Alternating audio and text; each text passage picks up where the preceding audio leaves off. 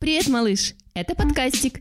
Подошел к концу третий сезон бесплатных коротких аудиоисторий о том, как устроен мир. Впереди будет много интересных выпусков.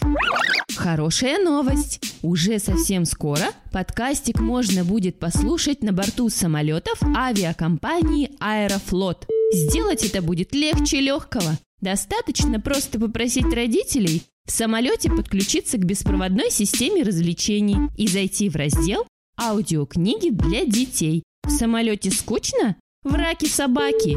Весело и интересно летать можно будет вместе с подкастиком.